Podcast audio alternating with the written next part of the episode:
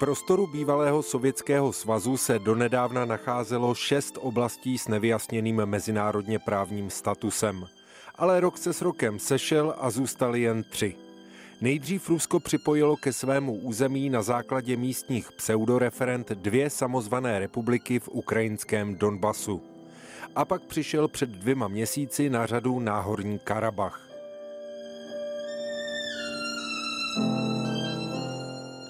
Letitý konflikt mezi Armény a Azerbajdžánem se z pohledu Evropy možná jevil jako zamrzlý, neřešitelný, sahající hluboko do historie tak, že se při debatách o něm záhy musíte vyrovnávat s křivdami starými aspoň stovky let.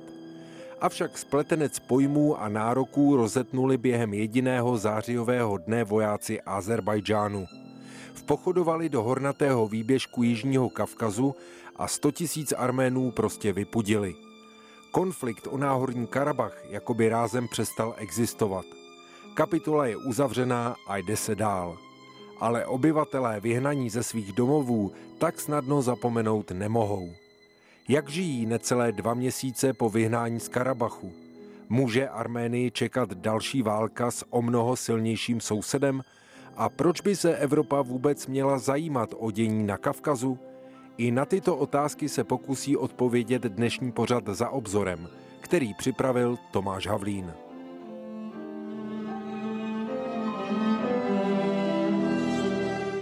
Posloucháte pořad za obzorem.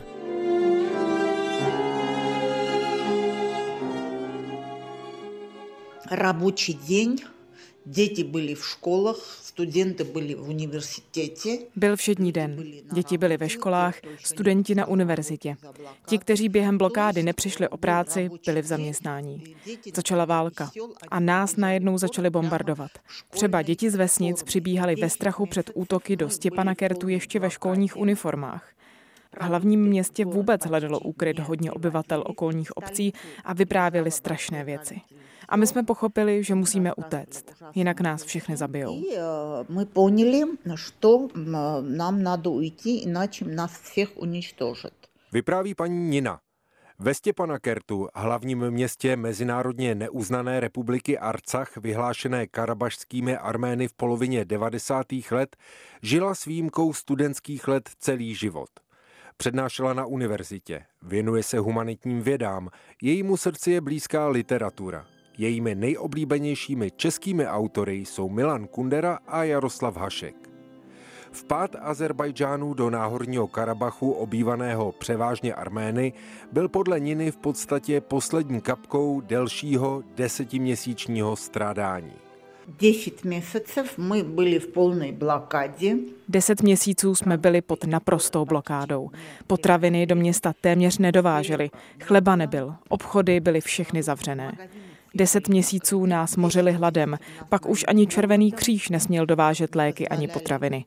Deset měsíců jsme tak přežívali, ale dělali jsme to v naději, že budeme moct dál žít ve své vlasti. Ale ukázalo se, že je to jen příprava na to nás zničit. To byla prostě podgotovka našeho uničtažení. Vzpomíná paní Nina. Azerbajdžán zahájil vojenskou, podle slov Baku, protiteroristickou operaci 19. září. Už v řádu hodin Azerbajdžán oznámil, že kontroluje všechny důležité strategické body. Podle paní Niny přispěla k rychlému konci samostatnosti Arménů v Náhorním Karabachu právě i zmíněná předchozí blokáda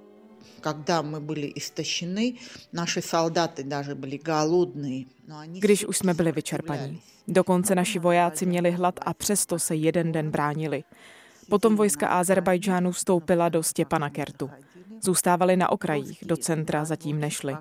Ruští mírotvorci nečinně přihlíželi, jak ničí naše město. To znamená, že jsme zůstali bez ochrany. Proto, abychom zachránili sebe a své rodiny, jsme odešli z Karabachu. Je to skutečná genocida, etnická čistka, protože my Arméni jsme za poslední tři tisíce let nikdy neopustili Arcach. A teď jsme tam museli všechno nechat. Hroby našich předků, naše pravoslavné svatyně a kláštery.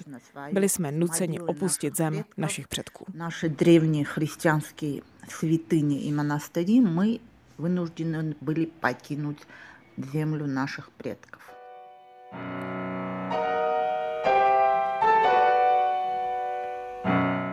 Azerbajdžán po dobytí náhorního Karabachu vyhlašoval, že na tamní obyvatele bude nahlížet jako na občany Azerbajdžánu. Nenabízel tedy karabašským Arménům žádná zvláštní práva, ale přesto v Baku mluvili aspoň o reintegraci. Jak reintegraci území Náhorního Karabachu pod vládu Baku, kam Karabach podle mezinárodně uznaných hranic taky patří, tak i jeho obyvatel, co by součástí azerbajdžánského národa.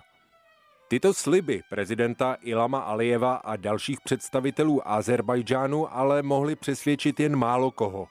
Arméni se obávali cizích vojáků a možná i toho, že přijde msta za to, že sami po vyhrané válce v 90. letech obsadili v náhorním Karabachu domy po vyhnaných Ázerech. A tak zatímco někteří lidé v Azerbajdžánu se začali chystat, že se v náhorním Karabachu usadí, Arméni se dali před postupující armádou Azerbajdžánu na útěk. No, путешествие bylo košmarným. 70, там, я не знаю, 40 или 70 километров мы преодолели почти за двое суток. Ta cesta připomínala noční můru. 70 kilometrů jsme jeli dva dny.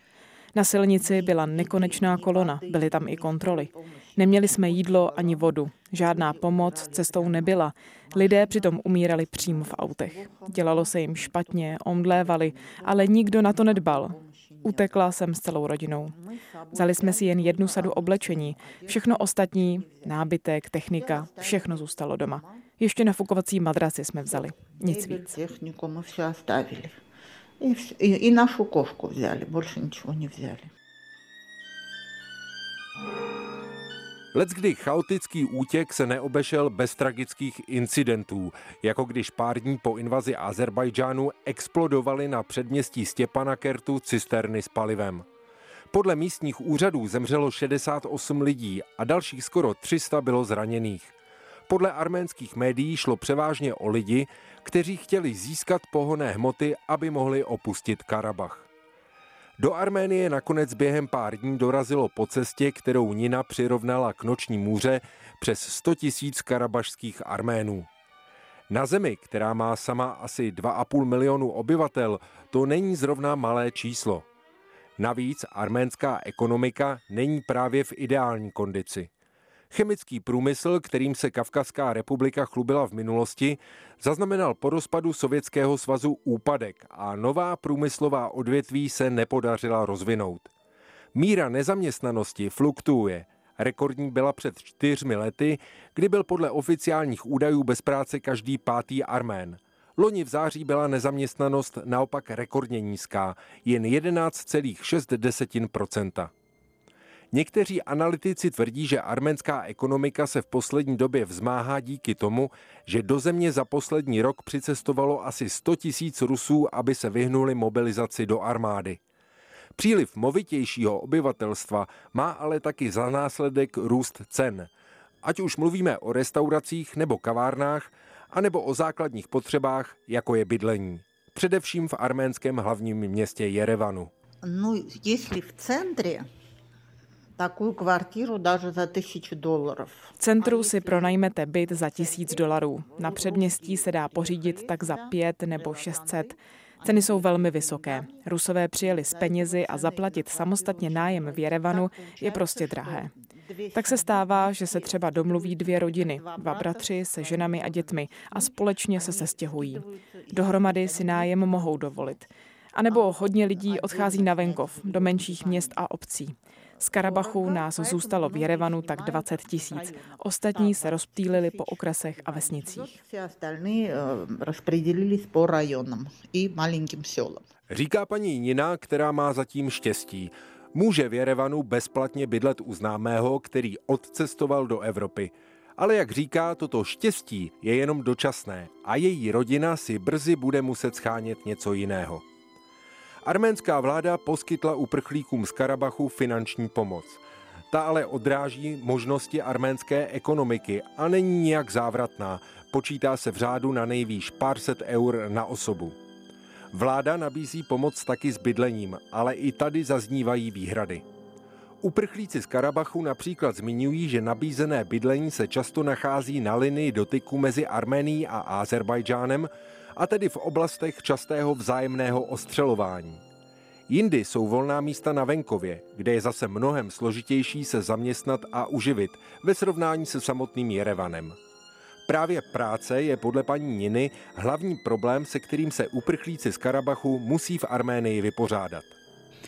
Вы знаете, мы 10 месяцев были в блокаде и ко всему привыкли. Deset měsíců jsme žili pod blokádou a na všechno jsme si zvykli. Ale problém je, že nikdo z nás nemá práci. Učitelé, univerzitní profesoři, lékaři, všichni jsme přišli o zaměstnání a teď se ho snažíme co nejrychleji sehnat. Možnosti samozřejmě jsou. Vláda vydala seznam volných míst pro karabašské Armény. Mnozí moji kolegové začali pracovat ve školách. Ale problém je v tom, že v Karabachu nám pomáhala diaspora a měli jsme mnohem vyšší platy. Když já tady půjdu pracovat, budu učit a dělat stejnou práci, jako jsem dělala, dostanu za to třikrát méně než dřív. A to si nemůžu dovolit. Tím spíš, že potřebujeme najít a zaplatit bydlení. Тяжело пойти работать на, на той же работе, но получать в три раза меньше, тем более, что нам придется искать квартиру и платить за нее. Nina, která uprchla z náhorního Karabachu, zatím nemůže říct o Arménech křivého slova. Arménie podle ní přijala uprchlíky velmi dobře a lidé pomáhají, co jim síly stačí. Podle politologa Emila Aslana z Pražské univerzity Karlovy a ostatně také rodáka z Jerevanu je celý vztah mezi arménskými a karabašskými Armény ale proměnlivý a složitější a taky se zvlášť nevymyká vzorcům obvyklým i v jiných částech světa. Asi, asi na kameru Arméni z Arménie řeknou, že my jsme jeden národ a nemáme žádné rozdíly, ale v takových kritických situacích, třeba když se stěhovali ještě v 90. letech karabaští Arméni do Arménie, když ta situace tam ještě nevypadala moc komfortně pro Armény, tenkrát ještě na začátku 90. let, tak řekl bych, že, že jaké kulturní rozdíly nebo jazykové rozdíly byly vyzdvihovány nebo zdůrazňovány třeba arménskými Armény přece jenom karabaští Arméni byli více vystaveni asi azerbajdžanskému kulturnímu vlivu, což je pochopitelné, protože s nimi sousedili po staletích a nějaké prvky převzali. Nebo třeba jazykově, jako karabašský arménský dialekt je hodně odlišný od spisovné arménštiny nebo od jerevanského dialektu arménštiny. Takže nějaké třenice tam byly, ale situaci, kde se ta situace, kde, kde se to nějak zhoršovalo, třeba teď, jak je obrovský prostě obrovská emigrace o tamtu a lidi nejsou spokojení s politickou situací, s tím, jak karabašská válka dopadla, tak se hledají vyniky a často se vzájemně obvinují. Vzhledem k tomu, že Arménie je docela chudý stát a tamní vláda se není schopná o masu uprchlíků víc než 100 tisíc lidí z náhorního Karabachu postarat, Spoléhají běženci podle Emila Aslana hlavně na své rodiny, ať už žijící v Arménii nebo v diaspoře. A případně se taky snaží emigrovat do evropských zemí anebo do Ruska. Karabaští Arméni mají celkem historicky významný vztah k Rusku, protože spousta jich studovala v ruštině, umějí celkem slušně rusky a mají rodiny. Není, není rodiny nebo nějaké větší rodiny klanu karabašského, která by neměla příbuzné v Rusku napříč Ruskem, které by neposlali peníze zpátky do Karabachu. A teď asi je příležitost pro ně dostat se, dostat se do Ruska, kde přece jenom asi je trošku jednodušší uživit rodinu. Podle původem arménského aktivisty Aršaka Makičiana by Arméni neměli být nuceni stěhovat se ve větším počtu do Ruska. Mimo jiné kvůli tomu, že to může posílit vliv Ruska na Jižním Kavkazu to, что многие люди вынуждены будут да, уехать в Россию. To, že mnozí pojedou do Ruska, protože tam mají příbuzné připravené jim pomoct, je velký problém. Rusko totiž používá měkkou sílu, takzvanou soft power, a další podobné nástroje k tomu, aby ovlivňovalo arménskou politiku. Ti lidé, kteří do Ruska odjedou, budou mít těžký život. Je proto potřeba podporovat ty lidi a nedopustit, aby museli odjet do Ruska. Je důležité vytvářet možnosti v Evropě, zatím jich je ale málo. Evropská politika by měla být aktivnější. Европа может в этом плане активнее какую-то политику вести. Říká Aršak Makičian, mladý aktivista, jehož houslová interpretace skladeb arménských i jiných skladatelů vás mimochodem provází tímto pořadem.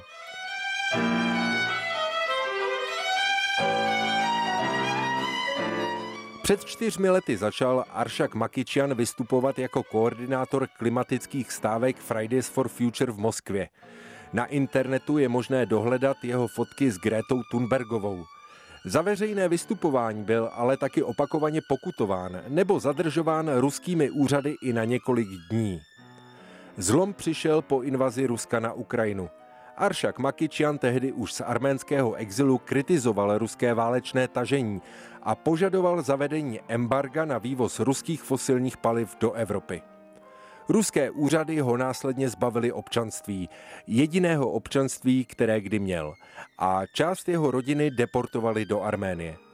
Aršak dnes žije v Berlíně a snaží se, aby si Evropa víc všímala uprchlíků z náhorního Karabachu a začala jim pomáhat. No, этот кризис, в частности, возник из-за того, что Европа покупала ископаемое топливо, Азербайджан и финансировала этнические чистки практически и молчала, когда вот все это происходило. Ta krize vznikla částečně z toho, že Evropa nakupovala od Azerbajdžánu fosilní paliva a prakticky tak financovala jeho etnické čistky. K tomu, co se stalo, Evropa mlčela. A teď je důležité, aby pomohla Arménii vyrovnat se s krizí. Je potřeba zabezpečit důstojný život lidem, kteří o všechno přišli. Mnoho z těch, kteří utekli z Arcachu, má trauma. Prakticky každému tam někdo umřel. Bratr, otec, otec nebo jiný příbuzný. Umírali za první karabašské války, potom v druhé a třetí. Je důležité jim pomoct, aby neměli pocit, že na ně svět zapomněl. И нужно помогать этим людям, чтобы они не чувствовали себя покинутыми миром. Aršak proto už v době blokády Náhorního Karabachu Azerbajdžánem pořádal v Berlíně několik demonstrací. Jelikož běženci z Náhorního Karabachu jsou technicky vzato občany Arménie a nejsou z hlediska mezinárodního práva uprchlíky, kteří by mohli žádat například o humanitární víza, začal se obracet taky na německé univerzity. Když začala válka na Ukrajině, mnoho zdejších univerzit vydalo prohlášení, že jsou připravené přijímat ukrajinské studenty a pomoct jim dosáhnout plnohodnotného vzdělání. Tak jsme jim začali psát, protože podle mě je důležité vytvářet příležitosti v Evropě taky pro mladé běžence z Arcachu, aby existovala výměna a upevňovaly se vztahy s Arménií. Tato iniciativa ale zatím moc ovoce nepřinesla. Některé univerzity podle Aršaka sice vydali prohlášení, ve kterém odsuzují etnické čistky, na rozdíl od války na Ukrajině se ale nepřihlásili k žádným dalším opatřením typu doplňujícího náboru pro studenty z Arcachu.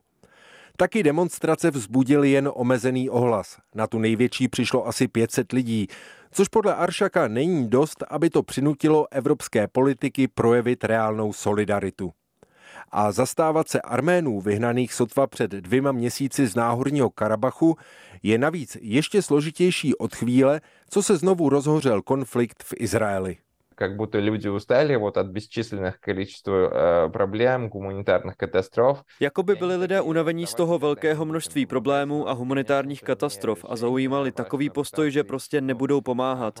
Ale to samozřejmě není řešení, protože víme, že pokud se pro různé krizové situace řešení nenajde, tak se ještě zhorší. Jen vzpomeňte, jak první genocida Arménů inspirovala Hitlera k holokaustu. Zmiňoval se o ní v různých projevech. Všichni v Evropě teď říkají, jak jsou těžké časy a ceny rostou. Tak je to ale všude všude. Arménii je důležité pomoct, aby snížila svou závislost na Rusku a profilovala se jako evropská země. Pocit, že svět před osudem karabašských Arménů zavřel oči, že na ně zapomněl nebo je dokonce zradil, je mezi uprchlíky z Náhorního Karabachu docela rozšířený. Potvrzují to i slova paní Niny, která ve Stěpanakertu přednášela na univerzitě карабахским армянам очень обидно, что мир был равнодушен Armény uráží, že celý svět k nám byl lhostejný a křesťanská solidarita se vůči nám neprojevila. Podívejte se na muslimy. Pokud se muslimům někde děje příkoří, muslimové na celém světě se ozvou. Ale naše malá křesťanská republika sama bojovala o život a nikdo nám nepomohl. Za své vyživání i nikdo, nikdo nám nepomohl. V roli vyníka vystupuje v těchto souvislostech někdy Evropská unie, jelikož podepisuje s Azerbajdžánem dohody o větších nákupech zemního plynu, místo aby na něj uvalila sankce. Ještě častěji je za zrádce považované Rusko, které dlouho platilo za garanta arménské bezpečnosti, o chystané azerbajdžánské ofenzivě ale Jerevanu neřeklo. A možná největší porci kritiky sklízí arménské vlády, které ve své zahraniční politice příliš spoléhaly na Rusko a udržovali arménskou společnost v klamné představě, že z konfliktu s Azerbajdžánem, mimo jiné mnohem ekonomicky i vojensky silnějším, lidnatějším a navíc podporovaným Tureckem, může Arménie vyjít vítězně. Konec arménského Karabachu symbolicky stvrdil prezident Azerbajdžánu Ilham Aliyev. V polovině října přijel do Kertu vyvěsit vlajku Azerbajdžánu a zároveň tam doslova pošlapal prapor republiky karabašských Arménů Arcach, což mnoho Arménů neslo s velkou nelibostí. Arménie ale nemůže žít jen prohraným bojem, mohla by nakonec přijít ještě o víc. Za další možné ohnisko konfliktu nedávno označil renomovaný kavkazolog Tomas de Waal takzvaný Zangezurský koridor. A je to jediná spojnice geograficky vzato Arménie s Iránem. Čili Arménie obklopená Iránem, Tureckem, Azerbajdžánem a Gruzií. Takže ona má dvě cesty života takzvané. Jedna je ta do Iránu, na severu je Gruzie. Takže ten Zangezur je pro Armény hodně, hodně důležitý právě z hlediska přístupu do zbytku světa. Říká politolog Emil Aslan z Univerzity Karlovy. Zangezur je ale strategicky důležitý taky pro Azerbajdžán, respektive pro Turecko. Ta asi 40-kilometrová hranice mezi Arménií a Iránem v údolí řeky Arax je totiž zároveň územím, které odděluje Azerbajdžán od jeho exklávy na Chyčevanské oblasti na západ od Arménie, potažmo od Turecka, se kterým už má Nachyčevan asi 8-kilometrovou hranici. Za dob Sovětského svazu jezdili oblastí koridoru vlaky, jenže ještě před rozpadem svazu Arménie uvalila na Nachyčevanskou oblast blokádu, čímž vyvolala podobnou odpověď ze strany Azerbajdžánu i Turecka. Pokud by se provoz v Zangezurském koridoru obnovil, získali by pozemní spojení nejen Turecko s Azerbajdžánem, ale zároveň by se rozšířily třeba i možnosti obchodních tras z Číny do Evropské unie přes středoazijské republiky. Právě v tomto ohledu a v kontextu odklonu od obchodu přes Rusko se malé území na jihu Arménie stává předmětem mezinárodní politiky. Güney Kafkasya'da barışın, huzurun 19.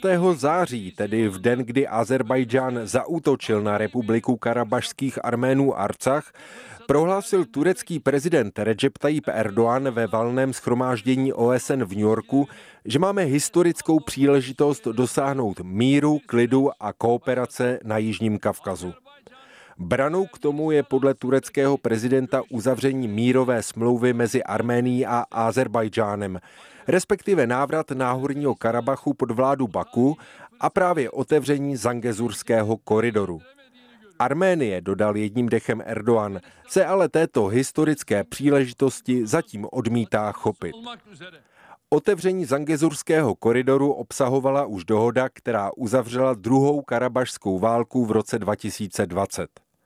Arménská strana ale splnění tohoto bodu oddalovala, ocitá se nicméně v čím dál slabší pozici. Zveřejněné zatím nebyly žádné podmínky, za kterých by se cesta mezi Azerbajdžánem a Nachyčevanskou oblastí mohla otevřít. Arménie se jistě nebude chtít vzdát kontroly nad svou hranicí s Iránem, té jedné z dvou cest života. Proti něčemu takovému se ostatně ohradil i Teherán.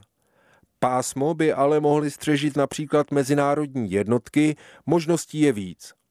Premiér Arménie Nikola Pašinian v říjnu prohlásil, že doufá v uzavření mírové dohody s Azerbajdžánem do konce roku. Tento týden řekl, že existuje schoda na třech základních principech.